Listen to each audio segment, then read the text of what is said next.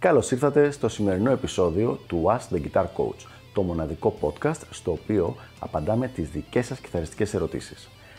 Αν ενδιαφέρεστε να εξελίξετε το παίξιμό σας στο maximum βαθμό, στείλτε μου ένα email στο email ioannis.ioannis.org για να σας ενημερώσω για τα πακέτα εκμάθησης κιθάρας του Elite Guitar Coaching.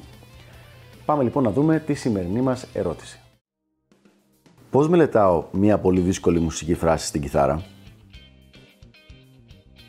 Μια ωραία ερώτηση λοιπόν για το πώς μαθαίνουμε, πώς απομνημονεύουμε και πώς βελτιώνουμε μια δύσκολη μουσική φράση στην κιθάρα. Κάτι το οποίο δεν είναι πάντα ξεκάθαρο. Θα δώσω λοιπόν μια πολύ συγκεκριμένη διαδικασία την οποία μπορεί καθένας να ακολουθήσει χωρίς να χρειάζεται να αναρωτιέται κάθε φορά αν το κάνει σωστά ή αν το κάνει λάθος. Το πρώτο βηματάκι είναι το να γίνει η απομνημόνευση. Η απομνημόνευση που γίνεται συνήθως από την ταμπλατούρα. Δηλαδή το να σιγουρευτείς ότι έβγαλες τις νότες από την ταμπλατούρα και τις έχεις πολύ πολύ πολύ αργά στα χέρια σου.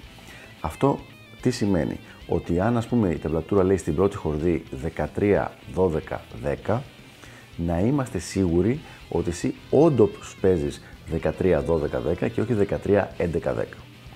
Είναι πάρα πολύ συνηθισμένο πάνω στη χαρά τους και στην τρέλα τους να μάθουν γρήγορα κάτι καινούριο, πολλοί κιθαριστές να το μαθαίνουν λάθος, δηλαδή όχι να μην το παίζουν καλά, να μαθαίνουν λάθος νότες, να χτυπάνε λάθος νότες. Επειδή ο δείκτης δυσκολίας του να παίξεις 13-12-10 με 13-11-10 είναι πολύ κοντινός, δεν δίνει δηλαδή κάποιο πλεονέκτημα το ένα ή το άλλο, χρειάζεται απλά λίγα δευτερόλεπτα παραπάνω να τσεκάρεις ακριβώς αυτό που κάνεις. Δηλαδή ότι βλέπεις ότι παίζεις 13-12-10, να τσεκάρεις και την ταμπλατούρα ότι όντως λέει 13-12-10. Αυτό λοιπόν είναι το πρώτο βήμα. Αυτό το κάνεις πολύ πολύ αργά, χωρίς μετρονόμο και στην πραγματικότητα δεν χρειάζεται καν να έχεις φτιάξει το lead ήχος πούμε, στην κιθάρα. Είναι απλά θέμα απομνημόνευσης και διανοητικής και στα δάχτυλά σου πάνω. Αφού λοιπόν απομνημονεύσεις το leak αυτό, προτείνω την εξής διαδικασία. Άρχισε να το παίζεις και δες σε ποια ταχύτητα το χάνεις. Θα υποθέσω λοιπόν η ταχύτητα είναι παίζει 10 έκτακτα και το χάνεις περίπου στο 100. Αρχίζεις δηλαδή να μην είσαι σταθερός και να χάνεις νότες, να χάνεσαι, να μην μπορείς να, κάνεις, να κρατηθείς μέσα στο τέμπο κτλ. Με το που θα χτυπήσεις αυτό το 100 λοιπόν, την ταχύτητα αυτή, θέλω να ρίξεις το μετρονόμο στη μέση. Ή αν δεν θες να το ρίξεις στη μέση, μπορείς να κάνεις το εξής. Να συνεχίζεις να παίζεις το 100, αλλά εκεί που έπαιζες 10 έκτακτα, τώρα θα παίζεις 8.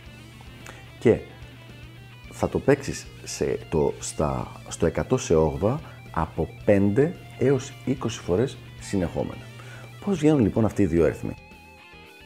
Ο αριθμός 5 είναι δικός μου, δηλαδή είναι αυτό που λέω στους μαθητές μου, ότι όταν μπορείς να το παίξεις 5 φορές συνεχόμενα χωρίς να χαθείς και χωρίς να στρεσάρεσαι ότι από στιγμή σε στιγμή θα χάσεις νότα, θα παίξεις κάτι λάθος, τότε προχώρα στο ένα κλικ παραπάνω το μετρονόμο. Ο αριθμός 20 είναι του Steve Vai, ο Steve Vai λέει ότι θέλει να παίζει τουλάχιστον 20 φορές κάτι πριν αυξήσει έστω και ένα BPM το μετρονόμο του.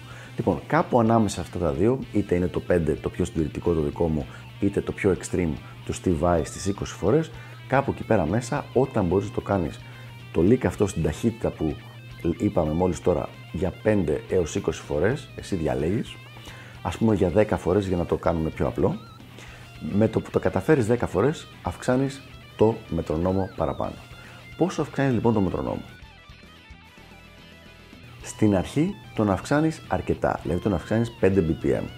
Ε, μην ξεχνάμε ότι εσύ έπαιζες στο 100 και χανόσουνα, το κατεβάσαμε στο 50, το έπαιξες στο 50 10 φορές χωρίς πρόβλημα, τώρα θα πάμε στο 55. Συνεχίζει λοιπόν τη διαδικασία, μόλις το παίξεις 10 φορές στο 55 χωρίς πρόβλημα, χωρίς να χαθείς, το πάμε στο 60. Ξανά το ίδιο, 10 φορές, μόλις το καταφέρεις χωρίς κανένα πρόβλημα, χωρίς να χαθείς, πάμε στο 65. 70, 75, 80.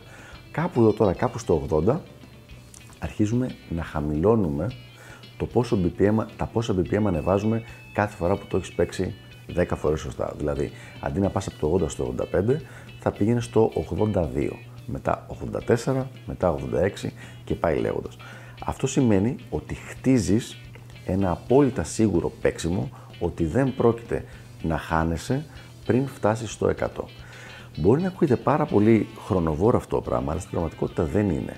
Μέσα σε, λίγα, σε λιγότερο από μισή ώρα θα έχεις φτάσει περίπου στην ταχύτητα στην οποία χανόσουνα, με διαφορά ότι τώρα πια δεν θα χάνεσαι και θα είσαι πολύ πολύ σταθερός.